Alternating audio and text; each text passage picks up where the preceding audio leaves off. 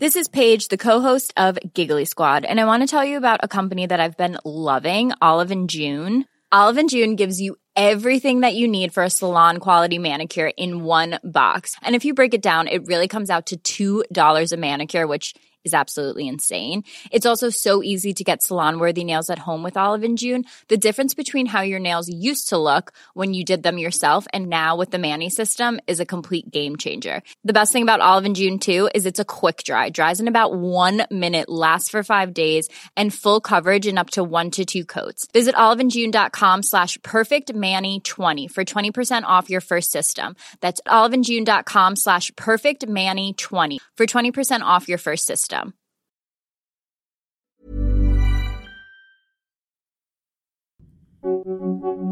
Let's go back to twenty eleven and look at the World Cup with Squidge. Let's go back to twenty eleven and look at the World Cup with Squidge. So I've noticed over the course of lockdown that I've started doing this thing where, like, I've been listening to a lot of podcasts lately, and I've noticed that I've began, like, responding out loud to them, and, like, not even always just saying, oh, that's interesting, or or answering a question being asked in my head and just having to do it out loud. I've just started making, like, small talk, and just, like, sometimes when people say hello, I've started saying hello back. So I wanted to begin this podcast firstly with that explanation, and then I'm going to leave a pause for anyone listening to this to say hello back when I when I introduce it. So I'm going to say, hello. Yes, yes, you did look slightly odd saying that out loud whilst out on your government-sanctioned one walk a day, but thank you for listening, and welcome to the Squidge Rugby Rugby World Cup Retrospective Rugby Podcast Rugby, which is a name that's somehow even longer than the ramble I just went on to begin this thing. My name is Robbie, but you can call me Squidge if, you, if you'd like to, and joining me as ever... Four episodes in, you're saying as ever. I like it, you're very well trained. Uh, but my name, that's not my name, by the way. Uh, my name's Will. that's, that's a howler by our mum there. Yeah, it's about like a twenty barrel. What, what's like the word for double or triple when there's twenty? I don't know how many words that was, but. twenty barrel, let's just go with that. Um, yeah. And joining someone with a third name, uh, that was a vague link. And Joni Swell. We have her on because she has three names. That's the criteria. I feel like the intro could have been worse, guys. Uh, it's Rhiannon, Rhiannon Garth-Jones. Not double-barreled, just plentiful. Copenhagen's finest, Burnley's, rug- Wales, Rugby Pass writer, Twitter. Um, there's an introduction. There you go. Um, I have developed quite the niche. I, yes. Yeah. How, how are things going? How is Copenhagen lockdown? It's not so bad at all, actually. Like, we went into lockdown really, really early compared mm. with everyone else, I think. Like, the twelfth of March, maybe. Mm. Um, and Danish people are generally very, very law-abiding. Yes. Like, jaywalking is not illegal here, but they will stop you if you try and cross the road on the left, man. So the lockdown isn't as strict as it is in the U K, but everybody mm. follows it much better, I think. Yeah. And we're starting to come out now. Mm-hmm. They have opened uh, hairdressing salons and tattoo parlours because everyone okay. knows they are the most important things for society. No, they they are. They are. I've struggled to get through without having any of my toes tattooed recently. Um, no, I noticed that in Japan as well, similarly, the when I was in Japan for the World Cup. Um, I had the same thing of, no, no, because I didn't go. Uh, shit, I've let the cat out of the bag there. Um, you basically, you don't cross the road if it's on a red light uh, or even a yellow light. You wait until it's green. And anyone that doesn't, it's not even that case of people stop you. It's people stare at you, and you very clearly are an outsider, and I think that's worse. Yeah, so, like, most of the time they will just kind of eyeball you, even mm. if it's, like, two in the morning, no cars in sight. Yeah. But occasionally you do get, like, quite aggressive people, uh, and this is more so in Sweden, who will, like, full-on windpipe you. What? Like, kind of instinctively just, like, smash an arm out. To stop you. Oh, not deliberate, not like W W E. Do you um, live around the corner from Sebastian Valmahina? Yeah, yeah. It's sort of. It's there's a Valmahina would be absolutely fine here in many ways. So apart from his inability to follow the rules, that would be a problem. People care about politeness enough to be willing to receive an ASBO for it. It's not so much politeness, I think. It's more just like respect for the rules. Okay, okay. But like they just they don't have a lot of respect someone for, like, isn't against authority, those rules. But they do apparently not. I don't know. I mean, I don't think the they intend to of... do like serious harm. It's just that they're so kind of they're so uh, you know, like instinctive and urgent about it. Uh, so I mentioned Japan, um, and I thought that was going to be a really nice segue into the rugby. What we're covering, it's fine. It's fine. It, the idea is we're covering every game in the World Cup uh, of twenty eleven, and today's, the fourth game in the World Cup, was France against Japan. So, as a quick moment of context, it's quite easy to get lost in who Japan are and where Japan are now. But at the time, Japan hadn't won a Rugby World Cup match since nineteen ninety-one, which when they beat Zimbabwe, and that's the only game they'd ever won up to this point. They came into it against a France team who had done well in the Six Nations. They'd won it the year before, and then it'd sort of been, I think, the second or third this year. I don't think you can put any tags on this France team, or any no, France team. But it was a particularly mental France team. Yeah. Yeah.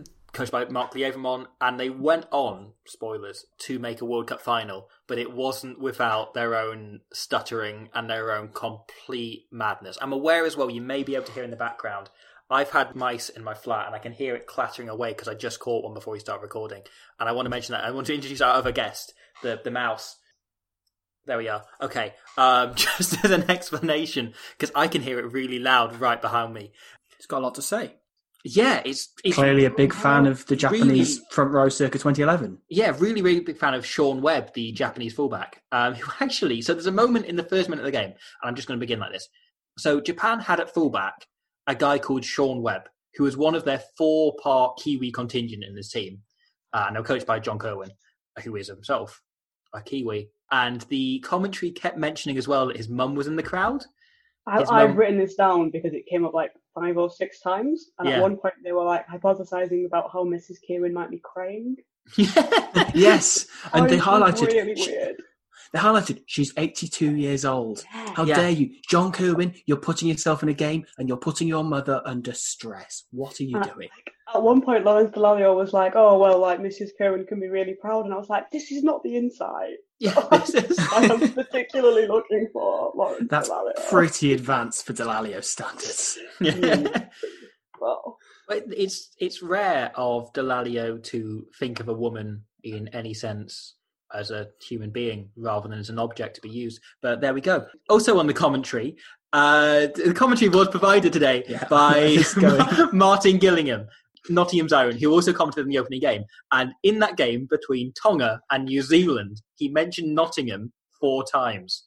Okay, so I've decided to keep this count up and over his every game in the World Cup, start counting how many times he says the word Nottingham or knots. And today... in France against Japan, it was five.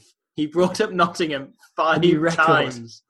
I'm actually surprised and, it's not more, because didn't James Arlidge play for Nottingham at this point? Yeah, yeah. A natural I think, talking point. He could have gone sadly, that was his only segue to Nottingham, I think, at this point. But my favourite thing about this is, how long do you notice he went before bringing up Nottingham after kickoff, between the referee blowing his whistle...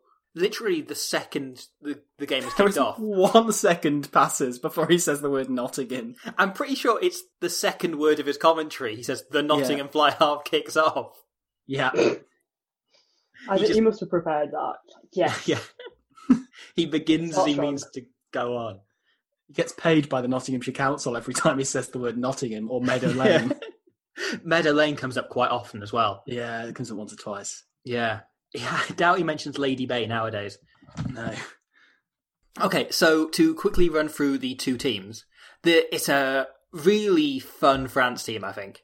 It's Cédric Heymans, Vincent Clerc, and Maxime Médard as a back three, who are... Say no more. Absolutely. Tim Médard, like, his sideburns have not aged at all. No. In nine years. He is. He just looks absolutely identical. I think like, maybe... Like werewolf. Maybe because he's so rooted in the seventies, he will always look like he should be living then, and he'll yeah, never age beyond that. He has a like unchangeable appearance. It's really impressive. Yeah, which I I love. Uh, then they had Aurélien Rougerie, and who is more handsome than I remember. I remember being slightly broken, yeah. but he's actually, a glorious man. He there really was one was, point. Wasn't he? One point in the second half where I couldn't tell if it was Dimitri Yashvili or Aurélien Rougerie running at one point, and I thought that's the ultimate compliment to Aurélien Rougerie. Yeah, absolutely. They're both glorious men. And who I, I'd forgotten about until they started up again, Fabian Estebanez at twelve. Yeah, yeah, completely forgot he existed. Yeah. Big boshy twelve who was... actually there's also a bit in which, I think it's Andy Gomesell on the commentary, says that Ryan Nicholas, his opposite number for Japan, boshed him off. And I heard yes. noshed him off. Like I, I mean, I was I was laughing at Bosch them off, to be honest, but yeah. I, I heard something completely different.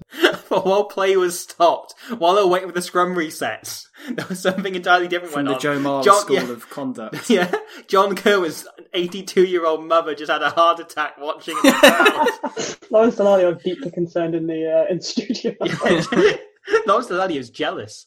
Um, oh, so was Falau. So yeah, then the, the French... The French pack was full of bastards. Like, it's a wonderfully French... It's kind of the last great, proper, bastardy French pack we've seen. Mm, it's like... Yeah. It depends. I think the game of bastardry is changing and evolving all the time, so That's I feel true. like there's a certain type of bastardry to this, which is great. It's like... Well, um, I read a... Traditional slant on bastardry. Yes. yes. Yeah.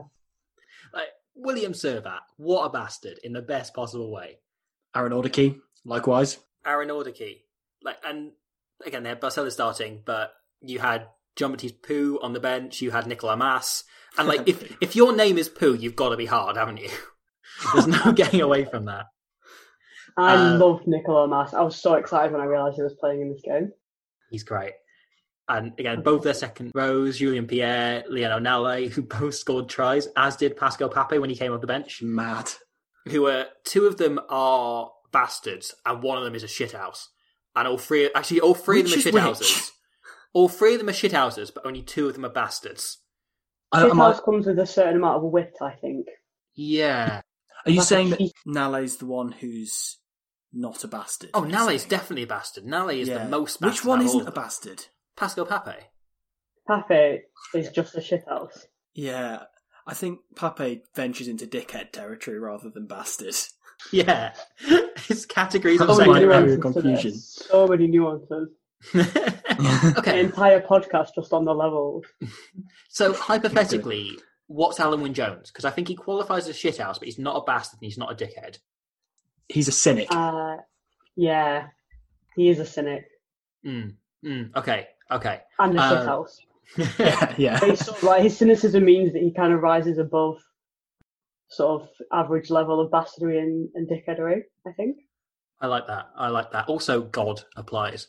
Um, the algorithm is weird for this. Yeah. The Japanese team had Luke Thompson opposite him, who is a... See, okay, I think Luke Thompson just about qualifies on like the lowest level of bastardry in the best sense of bastardry, but I don't think he yeah. hits any of the terms we've used. Yeah. Yeah. Yeah, I think he's not someone who you look at, you look at that Japan team and think he's probably the biggest bastard in the pack. Yeah. Yeah. But you wouldn't put him in another team and define him that way. Like, he wouldn't, yes. he wouldn't call him a bastard if he was. That's a very interesting point in terms of, because, I mean, you've got your Horiers and guess Kikitanis and a very young Michael Leitch, which was yeah. a bizarre thing to look at. And they don't walk the line of bastardry, but they're on the edge again, as you say. So yeah. not quite the same level as Luke Thompson, though. He pushes that boundary. So can we just... Like, the really... He's like a designated bastard, isn't he? yeah. yeah. yeah. He's like, trying really hard. You need that in your second row. You need a designated yeah, you've got, bastard. You've got a little C next to Kikitani's name, being captain, and next to Thompson's name, you've got D B, meaning designated bastard. Yeah. uh, can I just... So the really young Michael Leitch... Because he looks weird, doesn't he? It was very oh. weird. He's aged well, I think. Yeah, he's grown yeah. into his face. It was weird about yeah. a minute into the game seeing that that skinny lad playing open side looks bizarrely like Michael Leitch. Yeah. Because... It was really funny, actually, this team had, like, four... Because it's so, like you said earlier, it's so, mm. so hard to look at anything they did without the, like, lens of hindsight. Yeah. Especially because of lots of the stuff that they did. But, like, it's really interesting that four of that team... Yeah, just this year in the last World Cup, like Tanaka's yeah. there, Jota Hori's there, Leitch, and uh, yeah, and Luke Thompson. Like, that's mad. Yeah, that eight years on, they were like kind of finally living the dream. Yeah, yeah. I had a weird sort of moment of realization because I looked at this game and kind of thought like, I mean, I remembered what happened, but I sort of thought, well, I need to cast my mind to the time when Japan weren't very good. Mm. And then during this game, I increasingly realised Japan weren't that bad, were they? Mm. Which is a weird transitional phase, I guess. Oh, I think that like this team looks a lot like, you know, if you like watching them, you're like, oh, I see how all of this happened. Yeah, like I see yeah. how you got good. Yeah, like you can see you the kind of, kind of perfect these things. It's yeah. like they're a lot of it's working, but like their ball retention isn't quite there, and there's a few bits like that, like their decision making at times isn't quite there, and it's you not can kind of slick enough and no. Yeah. I found that, did this not like practiced enough, I guess. But yeah, I found that their patterns of play were pretty good usually. Yeah, but sometimes they struggle to maintain that over two or three phases. Yeah, and because Tanaka was providing such quick ball, mm. suddenly they'd go, "Oh no!" When he's getting to phase, like immediately, yeah. and anybody outside Arlidge would suddenly go, "Oh wait, sorry, I'm not deep enough, or I'm not so, wide enough, whatever." Like, I don't know where I. yeah. the, there was just... a bit where I kind of hadn't clocked it was Tanaka, or like I just sort of spaced out for a minute, and I was like, "Who's like this twelve-year-old?" What a fantastic like supply line of amazingly fast scrum halves Japan have. And I was like, oh no, wait, it's just the same guy. It's same one. He's been there forever. He's wonderful forever. as well. He was so That's good. Stuff, right? There's a bit as well where he'd just taken two quick taps on Japan penalties in a row. And then literally as one of his forwards comes over and grabs him by the shoulders as the penalty's yes. given and pulls him back. Like, just so that he can't get the ball to his feet, so that he drops it. He was it playing instead. Like a kid on sugar, wasn't he? Yeah. The whole game with his clinical yes. quick tap addiction. The bit where he gets stuck, he gets stuck at the bottom of a rug, and immediately, mm. like, I think maybe it's Arlidge that steps in, or someone does, and they mm. just, like, immediately fuck it up. And the commentator's like, I uh, should have waited for Tanaka to get back out there. yeah. I'll try and do anything without him, guys. And I was like, always. That's sort of fair. Yeah. Always wait for Fumi. That's my Always new my new motto. Yeah. I've got about four points. I've just written the words Fumi in all caps, which isn't helpful when you're looking back over notes. um, so like the try, uh, so the Trinh-Duc's try, the interception try, is entirely because of the sheer speed of ball that Fumi's giving them, and it gets them yeah. going forward to such a degree. And it's so weird to look at it now because they're playing so flat. Like yeah. Arlidge runs and, this loop, and he's basically on in the defender's face, like he's he's right there as though he's carrying it in, and it makes it really easy for them to read and intercept. This is just as people were learning what line speed meant as well. Yes. So Trinh-Duc could yeah. just shoot up and take the ball from yeah. what was a very telegraphed move in the end. Because it's that thing where they discovered line speed in defence, but they hadn't yet discovered depth in attack, mm. and so yeah, there's sort of the combat yeah. that had not arrived. So Speaking that... of, I have written in capitals in my notes at least twice. Hands, yes. exclamation mark, and Tanaka. Is that hands positive or negative? Oh, definitely positive if it's in caps. Yeah. Okay. Okay. Yeah, yeah. And for Japan. Yeah. Oh, there's a few moments of really lovely Japanese handling. And there's a few moments where they're one pass away. Mm. Yeah. And things like there's a... Uh, I can't remember which prop it was, but one of the props chipped ahead and it like oh Horier, uh, yeah. Horier, yeah. yeah, actually like a bit of a fuck up, but was just such a beautiful thing to yeah. watch. And it's the like, fact it went that wrong, he... but it, the skill was there. It was amazing. It's, it's a, a proper on... banana kick as well. Exactly, as I was going to say, yeah. it's a full on like his body Hernandez banana kick, where yeah, he turns yeah, his body yeah. and he drops the ball on the inside of the boot, so it curves back in on the bounce. It's the Again, kind of thing it's... where, like, absolutely criminal that it didn't come out for him. Like, just such an impressive yeah. piece of skill that you're yeah. like, oh, I'm so sad for you. It Again, it's, we were talking in the last game, the Fiji-Namibia game, about suddenly you realise the cameras are on you and everybody's watching, and mm. Horier just kind of thinks, like, right, I've practised this in training enough times. This is my first game in the World Cup yeah. where everyone's watching me. If I don't show this off, I will not be able to sleep tonight. Yeah, yeah like, this is happening. This and at that point, young Hooker, it's not quite like the confidence of him to try it against Ireland when he tried that little grubber last year. Yeah. But yeah, this one... It was all right, then. Yeah. This one, just bam, no, thumping it. I'm going for the fanciest kick possible. I can remember at the time we compared him to, we just said, like, he's just a wannabe Brian O'Driscoll who doesn't realise he's wearing two on his back. Yeah. So I, the reason I ask about hands good or bad, because, so Japan, running through the team, they had these four Kiwis in the side, right, who were James Arlidge, the fly half, who also, I looked this up, when Dan Carter made his first start in Super Rugby, age twenty-one, his opposite number was another young Kiwi fly half by the name of James Arlidge. Wow. That's mad. I can you imagine going into that game going, oh, we've got to battle these two great young Kiwi tens. One of these could be battling for the All Black shirt for years to come. Not knowing, I think one of them goes on to be the greatest fly half to have ever played the game, and the other one's Dan Carter. Yeah, yeah. Dan Carter's only been to Nottingham once. James Arlidge, however, but, yeah, they that's it. That's James Arlidge went to Japan, played there for a few years, and then signed for the Dragons. Um, yes, yeah, played for the Dragons for like two or three years. Great fact. Yeah. yeah, and he was all right. I remember him scoring a try against Gloucester. That's my one main memory of him playing for the Dragons. Nice. Yeah. I remember him missing a conversion against Edinburgh. Mm-hmm. Who wins? Rhiannon, decide for us. I'll Which is the better No memory. Uh, Gloucester, uh, Gloucester are funnier than Edinburgh.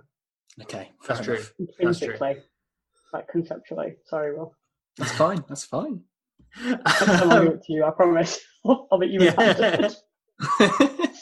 So, the interesting thing as well about James Arlidge is... So I realised as well when I was quickly Googling him whilst watching this game that he played in his professional... He played for, uh, I think it was Northland. Yeah, Targo in Super Rugby, fine, whatever, who cares. Discard that. From that point onwards, he played for Osaka, he played for Nottingham, and he played for... the Dragons in Newport, and I realised he must be the only player who every team he's played for in his kind of his senior professional career, I've stayed and slept overnight in that town. That's because I was like, that's impressive, because I once slept on a church hall in Newport. You did? I can confirm this. And I grew up in Nottingham. And... His answer right there. Yeah. yeah. It's not an impressive stat. Yeah. It's not an impressive thing to have done. But, you know, that's that's that's my little tie to James Arlidge. I feel a personal connection to this average fly half. Yeah. Uh, but he was basically... I'm excited to be in a pub quiz where this comes up. Arlidge was basically... It was basically just him and Kitano were the only players that we really knew going into this game. Yeah. So we didn't really know what to expect from this Japan team, it's safe to say. So you had Endo had scored two tries in the last World Cup. He scored one against Wales and one against Canada. So there's a few players, you know, Onizawa had been in the Japan team yeah. for years, and he scored like a billion tries against the Hong Kongs of the world and the kind of lower ranked Asian teams. As you say, it was quite a mixed Japan team. As, yeah, so as I as I, was, I began saying like half an hour ago, the, the four Kiwis in that, that team, you had James Arlidge, you had Shaun Webb at fullback, who I'd kind of forgotten about. Yeah. But...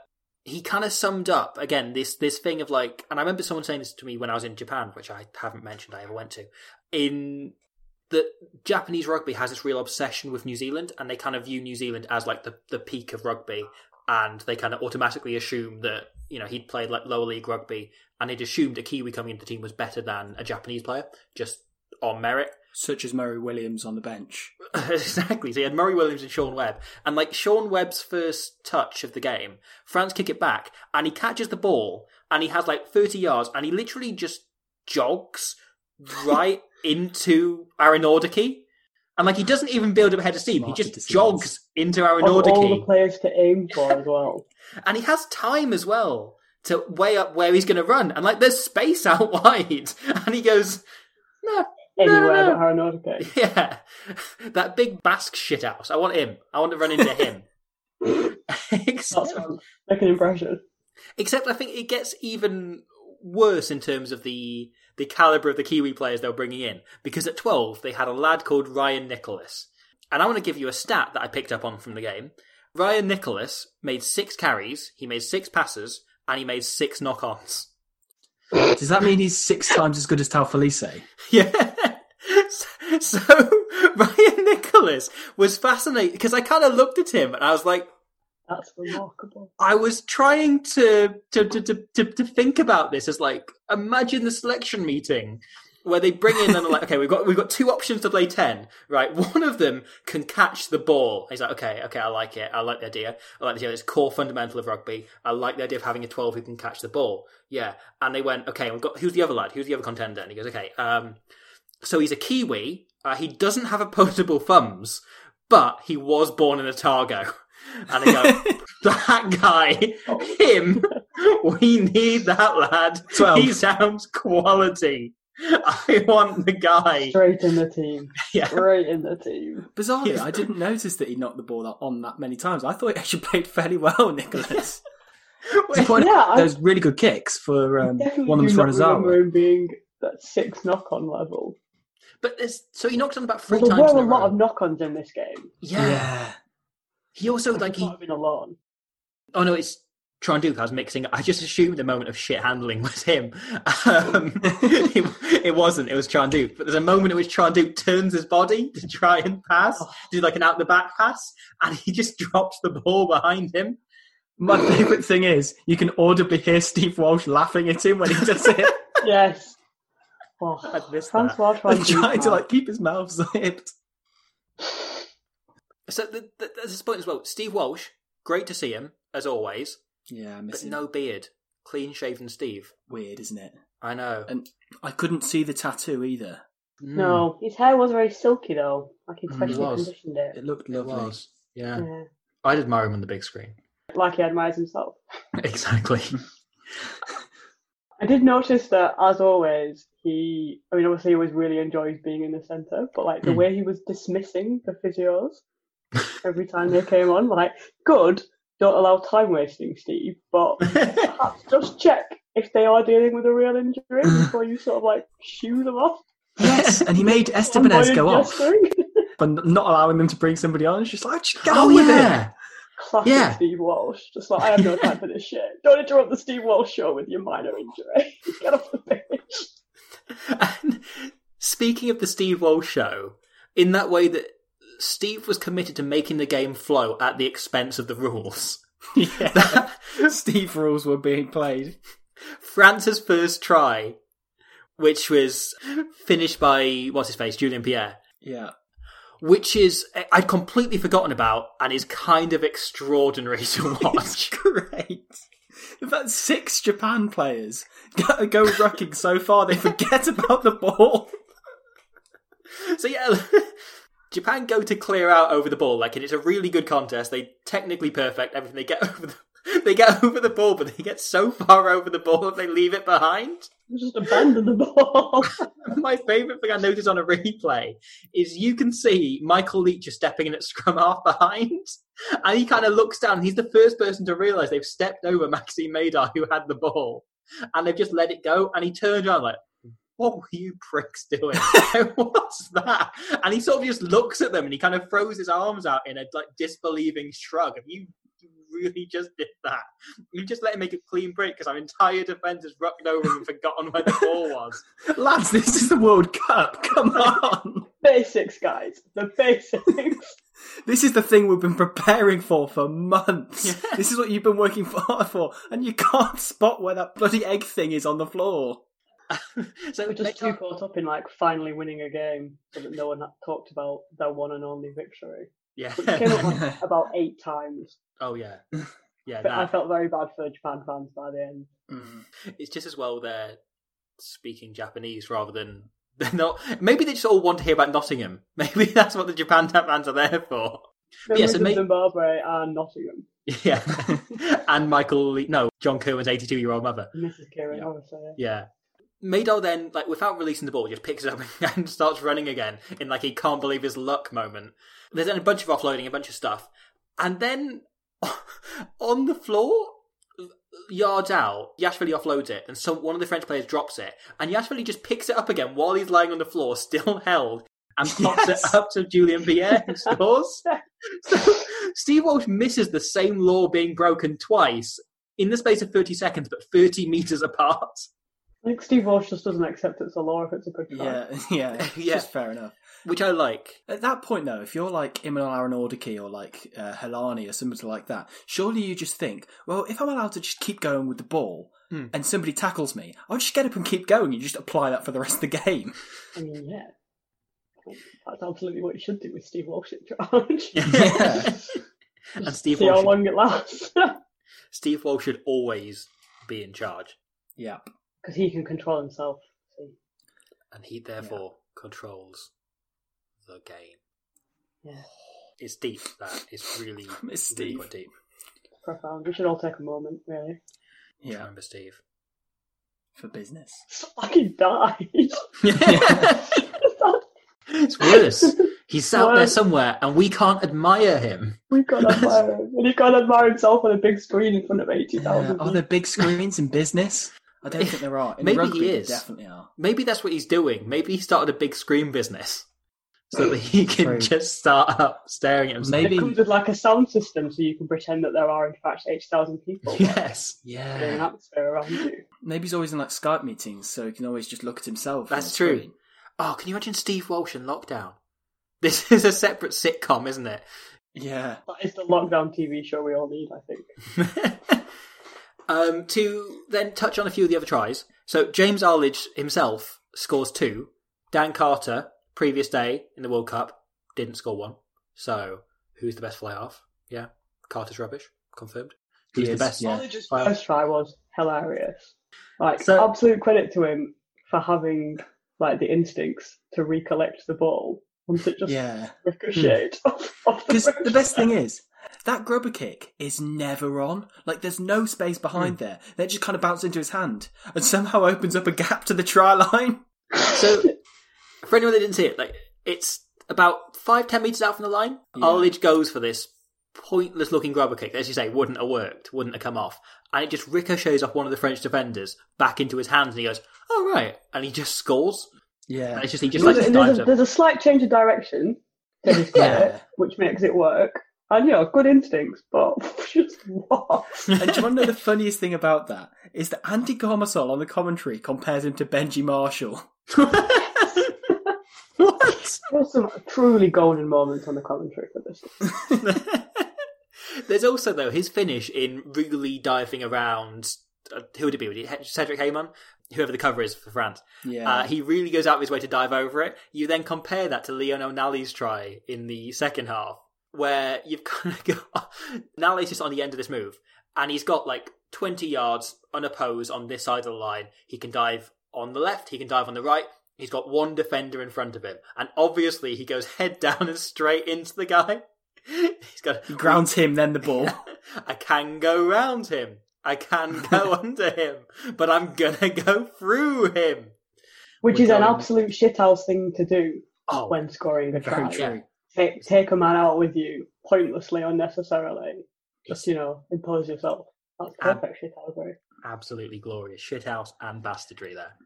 What I think was weird about that try was that Vincent Clerc was the man who stood at ten and set it up. Huh. And, like, I realised, I don't think I've ever seen Vincent Clerc pass the ball before. No. And, like... Vincent Clerc does pass the ball. Are you thinking the same thing?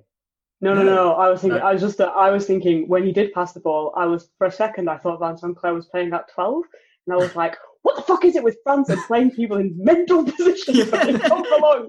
And I had like a whole three minutes to myself getting really angry, and then I was like, oh no. Looking at where he's playing. Yeah. Where are you stood, Vincent? Are you playing at seven? uh, yeah, I'm with Will. I'm not used to seeing him pass the ball. So there is a moment in which Vincent Clerc passes the ball where he takes it. He then runs like properly laterally sideways. Right from the touchline, and he stood literally on the touchline as he takes the ball, right into over past the midway point, and then he spots the space right out on the other wing, and he goes to throw a pass, but just chucks it along the ground, and he's achieved nothing in the space of about twenty seconds. He's run sideways, and then thrown the ball at the floor. Maybe this is why he doesn't normally pass the ball. That's, Maybe he's under instructions. That's exactly it. True. Yeah. yeah. It's probably a good idea. Like, even if it's on, bar song, it's not on. It's the ball in your hands. Like, it will not be on if you do it. Stick to what you do, which is quickly putting that ball down in that corner. Yeah. yeah. Which he did. He scored one of them tries, which I think yeah. is really interesting because that is a move that would work nowadays. Yeah, that was a proper twenty fifteen try, I reckon. Yeah. Because in the first two games, we saw just a regular forward shape of these days, as we've talked about before, called back for crossing. Yeah. Whereas that one, obviously Steve rules, you can basically do whatever you want. Yeah. yeah. But they ran that normal move, no crossing called, and guess what? It's a really good way of creating an overlap. People should yeah. start doing this more. And I like that then Andy Gomasol says, often that'd be called back for obstruction. And I, well, actually it wasn't really obstruction, because you were allowed to stand your ground, and that's why referees have come on to not give that as obstruction. Yeah. But it was interesting that that was the that was the thing. That was what people felt. People felt, oh, that, that's a problem. You can't. Was a, it, it was particularly weird to hear that like anything might have been called for obstruction. Be yeah, because I was like, what?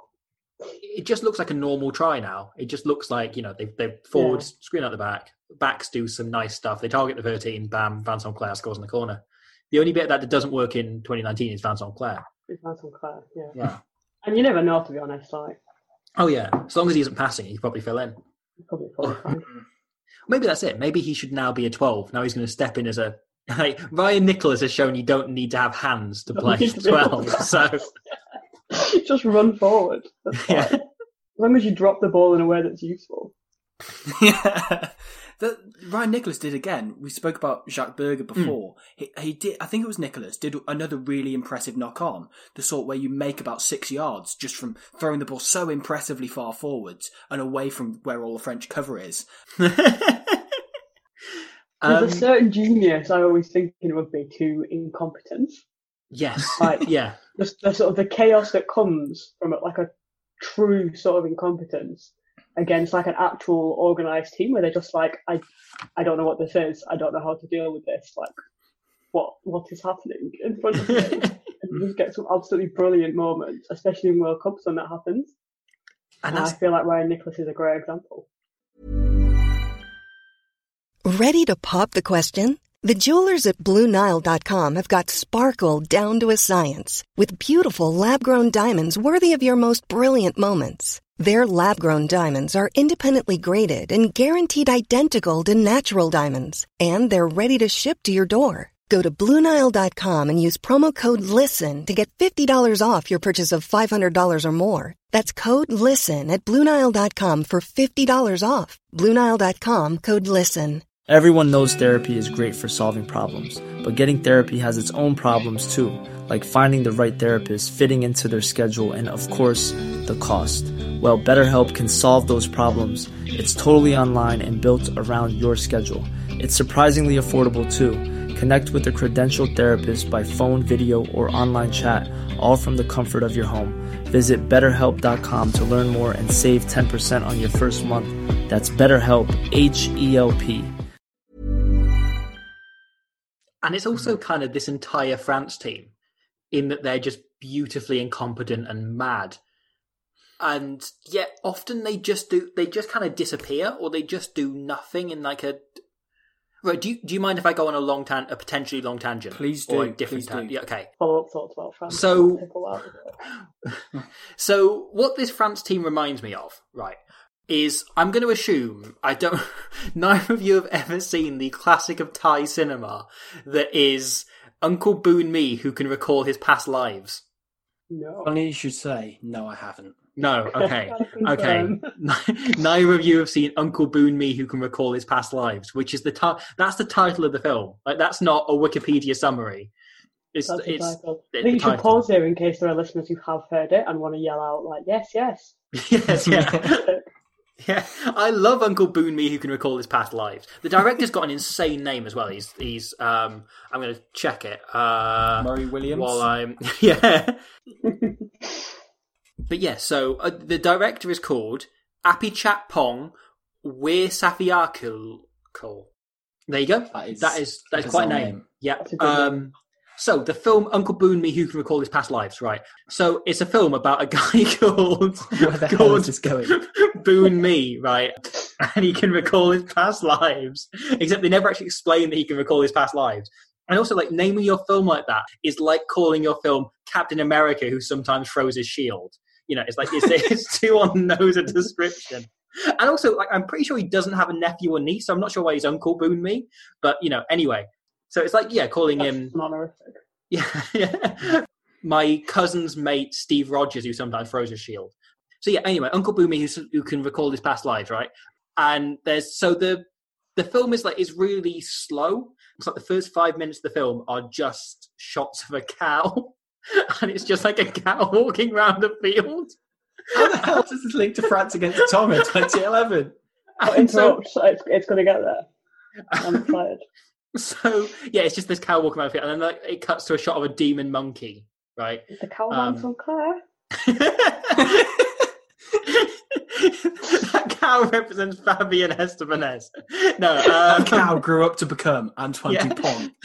um, but the so the the film's really slow, and like there's all these long shots of like just him sitting around and just being talking to this woman, just being like, you know, oh, I've got this this mate who came from another country, and he's like, oh yeah, what's he like? He's like, oh, he's fine. He's gone to town to buy something. You know, it's just like them having like almost small, the kind of small talk I like to have with people on podcasts, back and forth, you know, that kind of thing. Of just like nothing happening. It'd just be like ten minutes if you just you sat in this like locked off one shot, like no cutting away, no cutting into close up or anything. Of just these two people having like really boring conversations.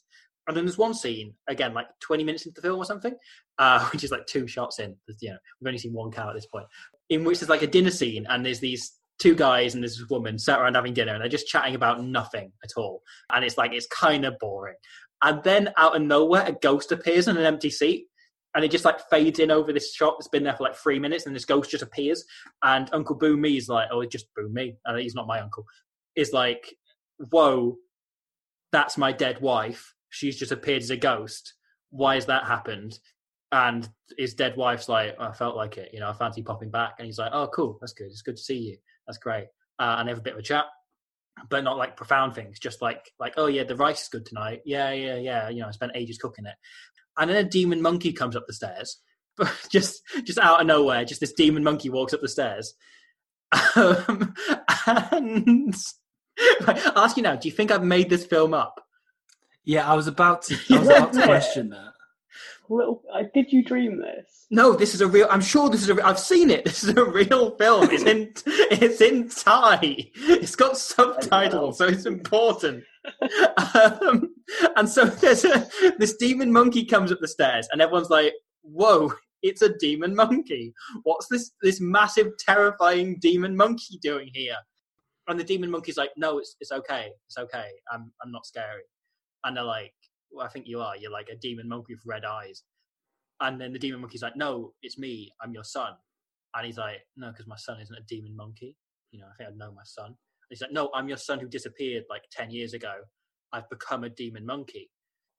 John and... Kirwan. And it's John Kirwan's mum. Um, and the... the the demon monkeys sort of then like he sits down and he begins talking about it, and like he's like, well, why are you a demon monkey now? I don't get why my son became a demon monkey. And he says, well, so I got really into photography. And he's like, right, okay. Me and Will are both head in hands here. Yeah. So it's everyone listening. And so he begins like, he's like, well, I... one day I was just taking a bunch of photos, and I took one of a demon monkey. I was like, oh, cool, that's a demon monkey. I'll follow that. I take loads of photos, so I became obsessed with these demon monkeys. And he's like, right, okay, that's that's cool. I'm glad you got hobbies, son, but that doesn't explain why you're a demon monkey now. He says, oh, right, well... Um... continue. Are we over halfway through this story yet? Let's keep going. Um, Let's find out. We're like twenty minutes into the film. Um... you, you tune into this rugby podcast to hear, like... beat by beat recreations, play by plays of Thai cinema. Yeah, and the demon monkey's like, well, it all happened because I mated with one of them, one of the demon monkeys. And he's like, oh, right, okay, that's cool. And he's like, yeah, I took one of them as my wife. And he's like, oh, congratulations, son. Well done. I'm I'm really happy for you.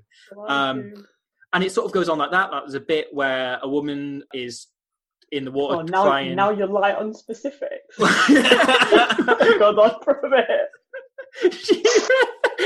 She's like crying about how ugly she is to like an empty river out loud, and then she hears this voice that's like, hey, I think you're dead fit. And then she's like, whoa, who said that? And he's like, it's me, I'm a fish. And so she has this conversation with a fish who's like, I think you're really pretty. And then she walks into the water to meet the fish, and the fish is gone. And then she just starts floating in the water, and then she has sex with the fish and grows gills. And so so the film Uncle Boonmee, who can recall his past life, right, I think is an awful lot like this France team, because oh my god, it's the longest possible way to make the point that this France team are mad. In right, okay, no, because in stages, this France team is really dull, and like in all sense of the word, they're they're inaccurate, they're boring to watch at points. They just do nothing, like nothing is happening for large stages when they've got the ball. But you're so captivated by it because didn't they're com- make it sound like nothing was happening. They're completely mad. Quite a lot of things but that's happen. It because because like because the film is like two hours long, right? And most of it is just shots of cows doing nothing and just people talking about, like, rice and shit like that and just nothing. But then every now and again, a ghost will appear or a demon monkey will talk about, like, how into photography it is, or just something like a woman will have sex with fish and grow gills. And just mad shit happens that you're kind of captivated by it, and it ends up, the end result is weirdly beautiful. And I'd never recommend the film Uncle Boonmee, Who Can Call His Past Life, even though I quite like it. I wouldn't recommend it because the, like, the it's it's actually really quite boring for the most part. But because there's these moments that work in it, you're kind of captivated by it and fascinated by it. And that's how I feel about this French no, team. I mean, I think there is a point in there, and it's quite close to the point that I planned to make about four years ago. It would have been short. I've never heard of this film. To just watch the film Uncle Boonmee, Who Can Recall His Past Lives. Can you guys imagine... remember we were talking about James Arlidge's Grubber Kick? Doesn't that feel like a month ago? This is like a sort of meta version of lockdown, and that we have managed to exponentially extend time. No one now has any idea what the fuck is going on. So, I thought that was important. Look, I, I've been, I've been pulling, I, I've been like pulling aside like Brett Goldstein and all the hosts of the podcast I've been listening to, and going, "Hey, can I just talk to you about the Thai film Uncle Boonmee, Who Can Recall His Past Lives?" And all of them have been saying, like, most of them can't hear me because they're on podcasts. They're not real. They recorded it ages ago. Most of them can't hear me, but whenever I ask them that question, they just say no, and I can hear it. And I need to get that out of my system. You just put it on two people who can't, who have to listen to you. Yeah. I'm glad we could oblige. It's the only reason we're doing this this thing. The only reason we're recording this is... You can vent your various obscure cinema references. Exactly, so that I can talk about demon demon monkeys. So which match from the pool stages are we going to replace with an episode on Ponyo? Oh, just you wait. Just you wait until I get into, like, the moment I compare the entire French squad each to which Eric Romer movie are they? Which is, but because all of Eric Romer's films are basically people talking about how they're thinking about having Stop an right affair. There. So, yeah. Uh, can we have a veto? Well, yeah. So, uh, does someone else want to talk about rugby? Say, I was going to say that as a collective, this French team are shit. Very uh, eloquently put, and as individuals they are occasionally fantastic. mm. Uh, so they're not so much a Jekyll and Hyde's team as they are not a team.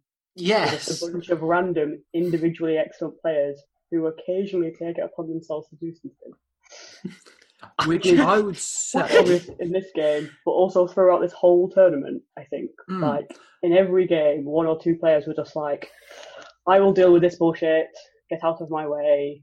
Yeah, yeah. They didn't do that, and then they lost. I think I'm going to throw out somebody who I think was particularly, this was particularly telling for, was Morgan Parra. Yes. When he came on out of position at ten to fix this mess. So yeah. I had this. They looked book. a lot better with Morgan Parra at ten, which made me really Weirdly, angry. They did. I irrationally yeah. hate Morgan Parra. Why do you hate Morgan Parra? I think I hold him responsible for the semi-final game. Ah. Okay. I think, like, I've sort of emotionally processed the semi-final and not blamed anybody except for... Well, no, I mean, I haven't, obviously, because I like have violent fantasies where I inflict harm on Morgan Parra. But uh, in terms of the Welsh players, I have processed it. I don't hold any of the mistakes against anybody. Mm. It's mm. all fine. These things happen, except that I hate Morgan Parra more than any individual has been hit. Well, in all the time. I quite but like... He was, a lot, he was good. I quite like Morgan Parra for the reason that he is so oh. hateable, because he is like he ticks all despite he ticks all the second row boxes of shithouse, bastard, dickhead, all of them. French, yeah, the most French, important. Yeah, scrum half. These are all things that I would normally kind of admire about him in a sort of amused, you're an arsehole way, mm. instead of the like distilled, pure hatred that I feel. So can I just say, by I the way, apologise to Parra fans. I realise it's unreasonable, I'm sorry. Could, could, can we call them parasites? Yes. Big fans of Morgan Parra. There you go. Yes. Coin that. Can I just say, why why on this film podcast has everyone just talked about rugby for the last five minutes? Because I think most of the runtime has been dedicated so far to Thai cinema. Let's not prolong we, that tradition. We need to get back to obscure, obscure films, sorry. Yeah, no. uh, also related to your insanely rambling uh, analogy is that France managed to score six tries in this game, yes. and they had two tries disallowed, and yet the overwhelming feeling is that they very nearly lost the game and yeah. were generally remarkably incompetent. The most amazing vibe to give off in a game like that. Yeah. Most French. Isn't it yeah. weird to think that with five, min- literally five minutes to go, Japan were on the French line looking for a losing bonus point, yeah. and then they go and concede two more tries down the other end. It was actually a really interesting example of like it wasn't that the sort of like underdog team weren't fit enough, and that's why mm. France scored three tries at the end. It's that Japan weren't giving up. Yeah. Like all mm. of my sort of chronological notes are just like Japan are still somehow playing. Why are Japan yeah. still going? They're twenty-one points down. That's like one minute to go. Why the clock has gone red? Why are they trying to score? It was just so, you know, the reason they lost so badly is because they were so unwilling to mm. give up. Yeah, just like a and really quite amazing thing. That Nallet try, and even more so, I guess the Pape try. They just looked so tired. Before we go on to that, there's a there's a great moment in which actually. As I say, Japan are looking for a losing bonus point. They've just coughed up the chance and they clear it long and they manage to, off second phase, work an overlap and it looks like they've actually got a really, really good chance. Yeah. And then they pass it to Ryan Nicholas, who just drops it under no pressure. And they also, as well, there's a similar moment around that time when I've forgotten his name, was the big fat Samoan lad they brought off the bench. Tupaeli. Yeah. Yes, Tupaeli. Who, he can catch the ball, but he, he just like, I'd forgotten. Tunnel vision. Yeah. I'd forgotten this era of centres they picked because they were big and couldn't pass. Like that happened quite a lot. He was a Japanese Bastero, wasn't he? Yeah. yeah. Except Bastero did have some talents. Yeah. I'm not sure this guy did, really. No. Yeah. Because there's a moment where he runs into someone and they kind of bounce off him, but he doesn't doesn't give up. So he begins running sideways until he can find someone smaller to run into. And he then begins to run into them. And the thing is, he looks over, he sees Onizawa, who is the quickest man on the field, is completely unmarked. Yeah. And if he gives the pass, fine, grand, you know, like Onizawa's away, he's only got the fullback to beat, I think. Yeah. yeah. And like we then see that after he's tackled and he knocks the ball on, he kind of scoops it forward as though he was trying to pass it forwards to Onizawa. And we see Onizawa then takes it and he tries to run downfield and he, he's in the process of beating the fullback when it's called back. And you just, if he could have passed, or if you'd played it nowadays and players like him weren't allowed, you weren't allowed to be a centre who literally yeah. can't pass. I'm surprised Steve Walsh didn't ban that at any point. Yeah. You're too fat, sorry, yeah, I need to go off. Sorry, mate, you're shit. The ball. Get off, get off my face. Yeah. Your fingernails are dirty. Go get sorted. Yeah, yeah. You know that like amazing anecdote about uh, getting Jenkins once, like a water boy came on and he just went over and grabbed the coach yes. mic and yells like, "Get this player off! He's playing shit." And whoever the coach is substitutes whoever the player is. Like, I cannot, in some ways, believe that Steve Walsh has never done the same thing. What are you doing? Get this fucking idiot off my page. You're ruining my game. He referees Dan Parks and just goes, no, no, no, no. You're not playing like no. that. And my leadership. I, I reckon at some point, Steve Walsh and Gethin Jenkins have done that and like called on each other. Just like, can we get a new ref? Can we get a loose? That'd be great. Um, so you were talking about the Pape try. Yeah, that was gloriously mental. Obviously, at this point, you don't really want France to score because you're thinking, oh, come on, let's see Japan get a point. And then in comes Morgan Parra just doing weird sidesteppy things, which I've never really seen him do before. Yes. And Yashvili with what I would coin a very disrespectful reverse pass to set up a try. Yeah. Oh, outrageously so, yeah. There was that point, though, with about the last sort of ten to fifteen minutes, Yashvili just dedicated his entire game to just doing reverse passes. He was so committed to it. Which is such a like such an odd flex when it's like the, you've been under a lot of pressure for quite a substantial part of this second night. Now is not the time. You know, like if you were fifty points up, sure, do whatever mad shit you want. Yeah, yeah. Be as disrespectful as you like. Like you're not. You were quite close here to being tied. Why are you doing this? But Yashvili was a proper shithouse, though. Like he he was doing it clearly because it would be yeah. disheartening for the Japanese players. Oh, yeah. And also, I think because he knew that he couldn't be taken off. Yeah, because that's true. Because Parra's already on the pitch. It's like, what the fuck are you going to do? Like, how are you going to stop me? Well, you're still going to do something. For Yashvili shit already. Yeah. My favourite Yashvili story is a quick tangent. Freddie Burns' first European Cup game. Like, Gostas go in the corner against Biarritz. And he goes to take his first conversion and he can't find his tee. Uh, and so yes. he has to just put it on the yes. floor and kick it. Yeah.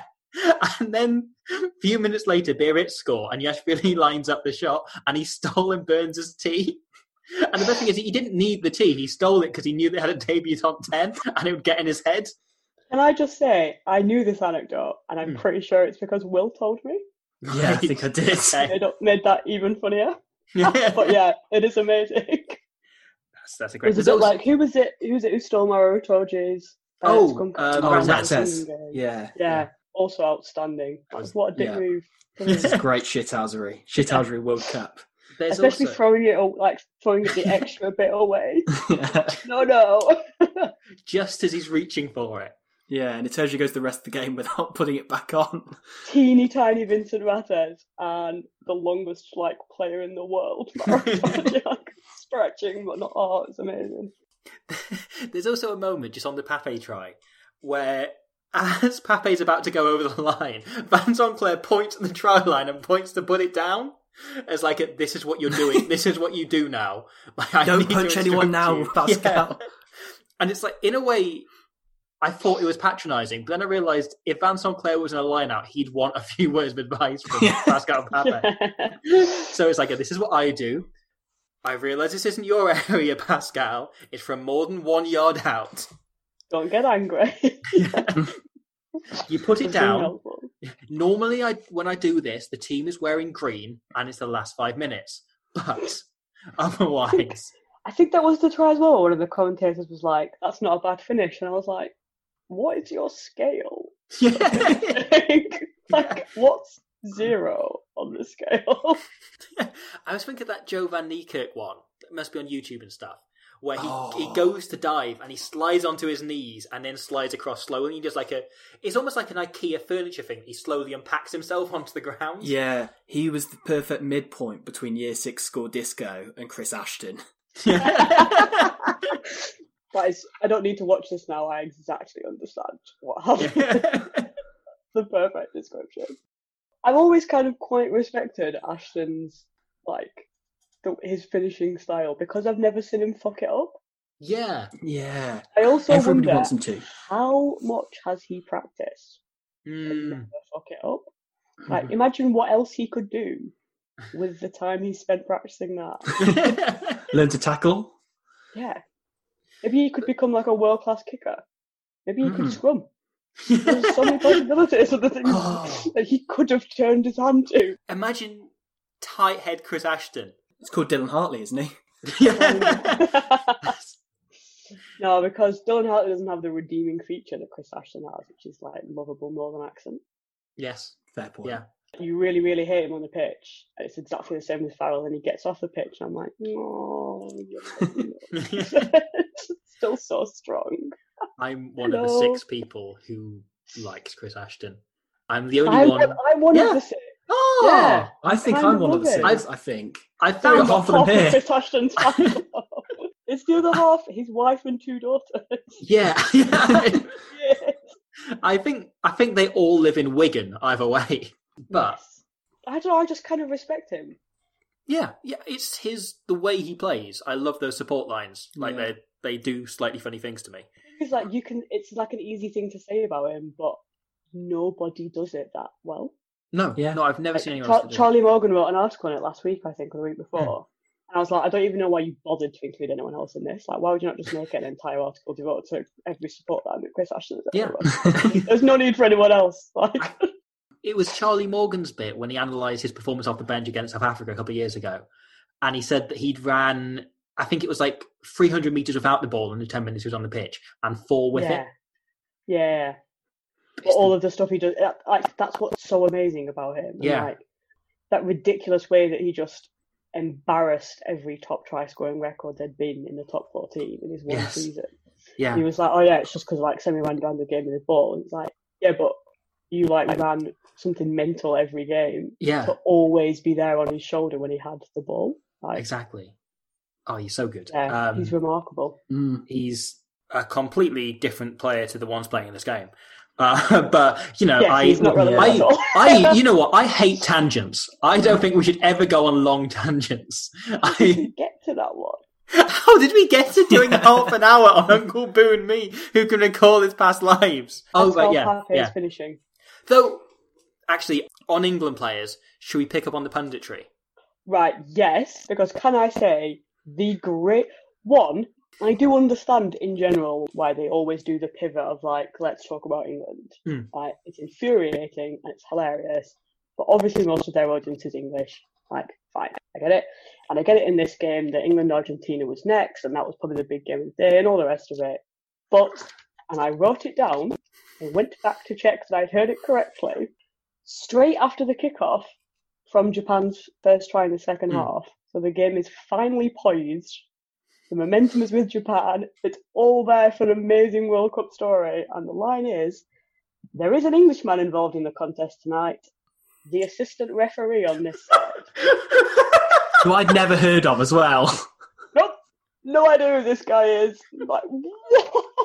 And it was so, like, there was no context for it. It's not like before the try happened, someone was talking about England. Like, it was just nothing at all. It was like, I don't know what no. to say. So... And- And that guy's English. Yeah. And in two thousand eight, he had a train journey. He stopped in Nottingham and bought a pasty and Greggs. Just to crowbar it in somewhere. I mean, honestly, I, if that had happened, I would have had more respect for the crowbarring. Yeah. Nottingham would have made it funnier and more worthwhile. Utterly unbelievable. At half-time as well. So one of the pundits I think we'll, we'll very much touch on. But there was also François Pienaar, who... Great respect for him, you know, wonderful captain and generally very good pundit. But he has one moment, I just enjoyed the phrase, where he began talking about Dimitri Yashvili and you could see the sentence getting away from as he went on. And he then just said, and he plays. And then he sort of stops for a moment and realises he's got no idea what he's going to say. And he just repeats himself. He plays. And then he stops. And kind of by this point, the clip they were showing of him has stopped and gone back to him. And he just says, he plays wonderful rugby. Just because he couldn't work out what he was going to say. A lovely sentiment. It's yeah. kind of like someone had said to him, you know, on his first, just before his first gig, like, if you ever get stuck with what to say, just either pivot to, he plays wonderful music, yes. or he hasn't played, you know, like, and in that moment of panic, his mind just went back to wonderful rugby. Yeah. I really like François Pienaar as a pundit, mm. partly because I mm. think he does a really great job, aside from all the technical stuff, of looking very relaxed and very suave. Yes. And there's always someone sat yeah. next to him who looks like they're trying really hard to be relaxed and suave and really fucked off by how much better François Pienaar is doing it. And I'm in this also... case, it was one hundred percent Lawrence Dallaglio. Yes. I also am a fan of François Pienaar's punditry. He's a wonderful pundit. Very good. Yes, um... uh... The thing about François Pienaar as a pundit, though, is I'm always worried he's going to like pick up a pen and just kill someone next to him, then wonder how he did it, because he's Matt Damon, and that's what he does in the Bourne movies. uh, there's a little, little, little, little Invictus joke for you. In this scenario, I would have been alright with that outcome. yeah, yeah. he, just, he just stabbed Dallaglio in the throat, and no value is lost. The punditry remains exactly the same quality as the it was. Just quickly pans to Danny Care's buttonless shirt. Yeah. That stays there for even longer than it already was. So yeah, let's let's let's talk about Danny Care's buttonless shirt. Honestly, He's... I think it had no buttons. Yeah. There's no think... excuse for how deep it was otherwise. It's a proper plunging neckline, isn't it? Like, it, there's cleavage on show. It's the kind of, like, you couldn't wear a bra with an neckline that deep. No. Oh, no, absolutely like, not. Like You couldn't it's... even wear, like, a fancy, well-constructed sort of deliberate. Like, no. No underwear in that shirt. Absolutely not. It's the kind also... of neckline you get on, like, like, at the Oscars. You know, I'm expecting, like, a flamboyant man from the E! Network to come on and critique yeah. it. Like, it's, it should be, like, rose-petaled shirts. Or, like, you're on some sort of ridiculous yacht in Ibiza, and you've, like... What? Put on your shirt to pretend yeah. that you've got dressed, and you just like really so casually do one button at the bottom. Like, yeah, you can still see that. This was it. This in was my T V first studio. My first thought when I saw it is like, has Danny Care just invented Love Island? Like... Has Danny Care been flown in from a from Love Island yeah, like... from a yacht somewhere? I also found that Danny Care was sporting the most lockdown haircut I've ever seen. Yes. Yeah, I had all round hmm. from Danny Care really visually. Oh, but wait, because he, he missed the World Cup. He missed this World Cup with an injury. But did that injury stop him being able to do up his shirt properly? Like, was that was that it? Could he not? Did he injure both hands? He injured both hands. It's a really specific freak out. So did Ryan Nicholas. That, is that the only shirt yeah. he owns? Like, do we not really have a casual T-shirt? He yeah. or a polo. The I wardrobe. He turned up in just Quinn's kit. He hadn't got changed since the game he got injured. Lots of flip flops and a yeah. yeah. Next to François Pienaar being poised. More um, successful than Danny Care, who was also doing a very unconvincing, uh, like, recline. Yes. Which just accentuated the terrible shirt and the fact that I don't think his players are fitting very well. No, no, it did. And I think that was probably deliberate to accentuate the shirt. The shirt, yeah. Yeah. yeah you I think the escape. Years have been kind to Danny Care. I think that, yeah, he looks a lot better. Yeah. These days. Because he kind of looked like he was trying too hard, even if his shirt was done up. Yeah, there was a strong, like, teenager trying to look like an adult vibe mm. about it mm. and like failing miserably in his way. He's got his fake I D to get into the studio. Yeah, yeah. Like I'm here as a pundit. I've got to like I've got to look grown up. I've got to be. I've got to say smart things. I've got to have like my dad's blazer. The other thing on the halftime break was I want to quickly mention the adverts because there's there's one advert in particular. Which was a a squirrel watching The Hacker. I don't know if either of you watched this or you skipped the adverts. No, I skipped the adverts. No, I kind of... I was I was sort of only half paying attention. I just, yeah. I do remember there being a, an inexplicable squirrel. It's a great band name. Great. I wasn't a fan of the second album, Inexplicable Squirrel. Yeah, so there's just there was just an advert where it's just a squirrel watching The Hacker and talking about how scared it was. But the squirrel was alone in the living room, which seems to imply either the squirrel broke into the house and had erected a tree there for it to live in, the squirrel was being kept as a pet and could speak English, or the squirrel owned the house, which is like a true kicking dirt in millennials, isn't it? Like, you can't afford a house, but this bloody squirrel can. I think at this point we should consult with the mouse, who might have a rodent inside. Point. The mouse has actually just got itself a new home. Who is in a house. And it's it's going to be the... I was going to say it's going to be the cemetery around the corner from me, but that sounds really... That sounds like I'm going to kill it. Is that the Inexplicable Squirrel album? Yes, the cemetery around the corner. The cemetery around the corner is locked. Yeah. Famous Smith cover band in many ways, Inexplicable Squirrel. I, I think... Does that about cover us? Do we have any other thoughts? Anything else we want to bring up on France v Nippon? I only have one thought. Okay. And it's for obvious reasons, I think. And I wrote it not only in my actual notes, but in my summary notes. Mm-hmm. That uh, Rougerie gets completely offended at one point. Yes. And not only is it not a card, it's not even more of a penalty than the one given for in at the side. And I just watched it and Steve. I was like, ah, okay. There's okay. a few. High, there's a few high tackles completely ignored as well. That you look at and now yeah. go, it's a penalty. That's a yellow card. But no, I mean, I think in well, general, I kind of have a rule like, especially anything further back than two thousand fifteen, I'm mm. like, don't even bother. Yeah, don't even bother trying to be like that would be a red card now. Like there'll mm. be no players on the pitch. It's no. so pointless. Yeah. But given what happened later in a game that France played in that very same World Cup. was a little mm. bit on the nose. That didn't happen. Yes. But that is a complete watershed moment, isn't it? That's, that's yeah. Sam Warburton tackle. Well, so I do always say, like, when people were complaining about the, the high cards and the red tackles mm. in the last World Cup, I would just kind of say constantly, like, you know what? Get fucked. You are talking to Wales fans who all, like, most of us at least, kind of say, like, you don't see tip tackles anymore because of that red card. It was a good thing. It had a good impact on the game. Yeah. Like, arguably... little bit unfair in the context of the tournament, but the net impact has been a good thing. Like, it ruined our yep. game, we lost the game, but you know, if, if if those red cards in that World Cup had the same impact, that would be a good thing. But also, yeah, not even a penalty. No. Yeah. It was um, it was bloody, you know, Rougerie and his beautiful hair. Rougerie yeah. does have beautiful Steve hair. Steve Walsh would have felt, you know, a concern yeah. for that. Oh, mm. yeah. I think Steve's jealousy. Looking at that, walking on the pitch and having the third most beautiful hair once Soszeski's come on. Yeah, perhaps I wonder if he gave like, any sympathy you points. You are Aurélien Rougerie. With your beautiful hair. I'm glad you've got mud in it. Yeah. It's a with some blood. Maybe that was why I started laughing at Trinh-Duc, because he had a little envy towards his hair at first. He's like, oh, I need this guy to screw up. He scored a try. He looks beautiful. I don't see how your immediate response to the existence of Trinh-Duc cannot be to laugh. Like, I don't, think, I don't think it needs more than that. Like, he's just there. That's funny. He exists. It's hilarious. Trinh-Duc has the haircut of someone that has one line in Les Mis. I'm glad that that sentence stopped there.